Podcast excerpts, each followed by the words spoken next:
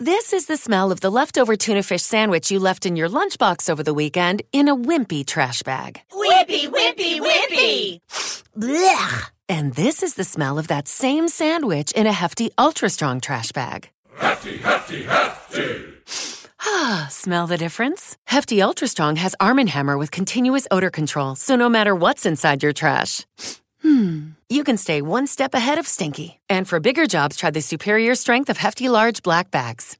Ragazzi, tiro un po' le conclusioni dell'audio di prima, perché come sapete il primissimo si è cancellato, rifatto. No, una cosa interessante che dicevo è che probabilmente nei prossimi 2-3 anni faranno una specie di condono per i criptomani, no? Cioè, ipotizziamo che in mano agli italiani ci siano 100 miliardi di euro in criptovalute, no? È una stima che faccio io, però più o meno, insomma, è un po' a ribasso, ma più o meno ci siano, secondo me, perché se prendete già Zucco & Company, chissà quanti ne hanno. E quindi, che ne so, il governo dice: io primo faccio dichiarare tutti quelli che hanno criptovalute, mi metto in un bel database, e chi ne ha tante, insomma, me lo tengo sott'occhio così. E 2, tiro su un sacco di tasse, perché se facciamo, non so, se ci fosse da pagare un 10%, no, per far rientrare questi capitali, fra virgolette, all'estero, cioè dichiararli sostanzialmente, regolarizzarli, usate il termine che volete, comunque su 100 miliardi si porta a casa 10 miliardi lo Stato, che insomma non sono tanti per uno Stato, però comunque penso che fa sempre comodo. E comunque, perché non farlo, no? Perché non farlo? Allora, Giacomo Zucco, scusate se lo cito sempre, ma è uno dei massimalisti, potrei dire Luca Venturini, non so, ce ne sono tanti massimalisti di Bitcoin, no? Allora, direbbero che Bitcoin rappresenta l'unico strumento, l'unico, non c'è altro, in cui tu hai un potere in mano che ti permette di essere indipendente da qualsiasi tipo di stato, no? Quindi di potere forte. Quindi uno da una parte potrebbe dire: ma perché cazzo devo dirgli allo stato che ho Bitcoin? E dopo magari in qualche modo in futuro, se ci fosse una dittatura, vengono a cercarmi, eccetera, no? Questo sicuramente lo direbbe Zucco, sono sicuro, o comunque qualsiasi massimalista Bitcoin. Perché Bitcoin, essendo impignorabile, trustless, permissionless, cioè va al di sopra del potere degli stati, no? È una moneta deflazionistica e algoritmica, immutabile, che continua a prezzarsi, cioè bene rifugio, cioè è tutto, no? Quindi se uno ha quello, ha le chiavi, mettiamo che a memoria, abbia le chiavi nel suo cervello, a memoria, cioè nessuno gli può fare un cazzo, questo potrà sempre vivere in qualunque posto del mondo pagando in bitcoin senza che nessuno possa pignorarli, rubargli queste cripto. Quindi ha un potere enorme.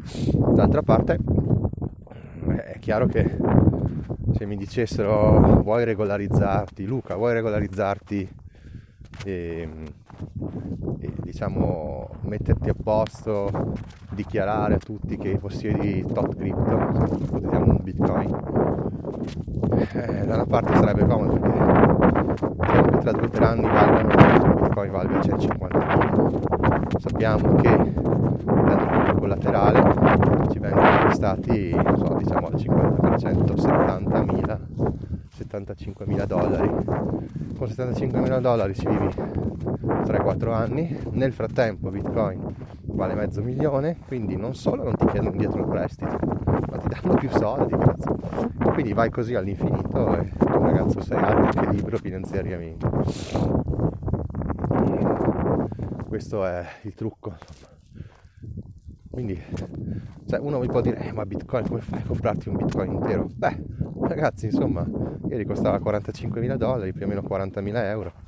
Cioè, dico che sia impossibile avere €40.000, però possiamo anche dire che una Golf nuova costa $30.000.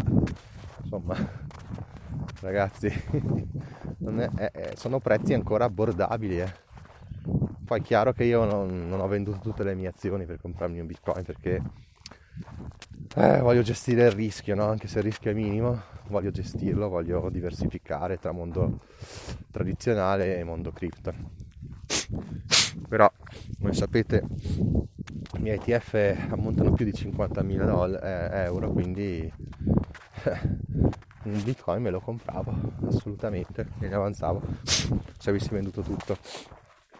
Domani mattina ci sarà un calo delle borse 10% e vabbè, comunque se cala tutto, ma ricordatevi che quello che cala di più non sono le borse, non è Bitcoin, ma è il dollaro e quindi anche l'euro con i loro helicopter money, quantitative easing, tutte queste parolacce che portano avanti un sistema malato, ma prima o poi no, magari non scoppia neanche la bolla, perché se lo porti avanti all'infinito non scoppia, però ti ritrovi come in Germania, non so se era 1930 o via di lì, dove praticamente per comprare un pacchetto di sigarette dovevi portare una carriola di banconote. Ci ritroveremo man mano a quello. Infatti una persona intelligente aveva detto: io sono sicuro che Bitcoin varrà $1.000.000, il problema è che con quei $1.000.000 magari ci compri una gallina, capite? Cioè, capite ragazzi, si svaluta tutto. Un ghiacciolo di neve, un ghiacciolo, ah che bello. Cazzo, allora è freddo se c'è il ghiacciolo. Comunque alla fine ho trovato una stradina per un sentiero per rientrare, e dove ho trovato anche un baito, un famoso baito che è grande più o meno 1,5 m x 2,5 m. C'è dentro anche una cucina, fighissimo. Sempre più o meno sui 1.000 metri di altitudine, non di più. Non è un bivacco, cazzo. Però se ti trovassi qua con una bufera o qualcosa, lì ti puoi accendere il fuoco, dormire, mangiare. Non credo ci sia un letto, però ti metti per terra al limite. E mi pare che l'ho messa come cover di questa puntata, di questa terza, che per voi è la seconda puntata di oggi. No, straordinario. Poi c'era un po' di sole quando ero nel punto più alto, ho fatto una foto spettacolare che magari userò nelle prossime puntate, perché qua volevo farvi vedere questa baitella, no? Questo baito, come si dice da noi. Niente, quindi adesso sto rientrando verso la macchina, spero di non allungarla troppo, perché comunque è quasi mezzogiorno. No, è incredibile come in questi boschi ci siano miliardi di stradine e sentieri che si intrecciano. Infatti con la bici elettrica l'ho praticamente fatte tutte, ma farle tutte è impossibile veramente, perché sono infinite. Poi a volte ne fai una, arrivi e si ferma, cazzo, devi tornare indietro in salita. Infatti con la bici normale erano bestemmie ogni volta. Invece adesso con la bici elettrica, vabbè, c'è il motore, torni indietro, pace. Tipo qua c'è un bel bivio, adesso dove cazzo vado? Boh. No, niente, vi saluto, spero che abbiate capito l'importanza di Bitcoin, le potenzialità di Ethereum, che è un esperimentino per ora, però pare funzionare. E pensate alle altre cripto, quanto sono, magari alcune solamente idee, però fanno girare miliardi di dollari, quindi occhio, take profit please.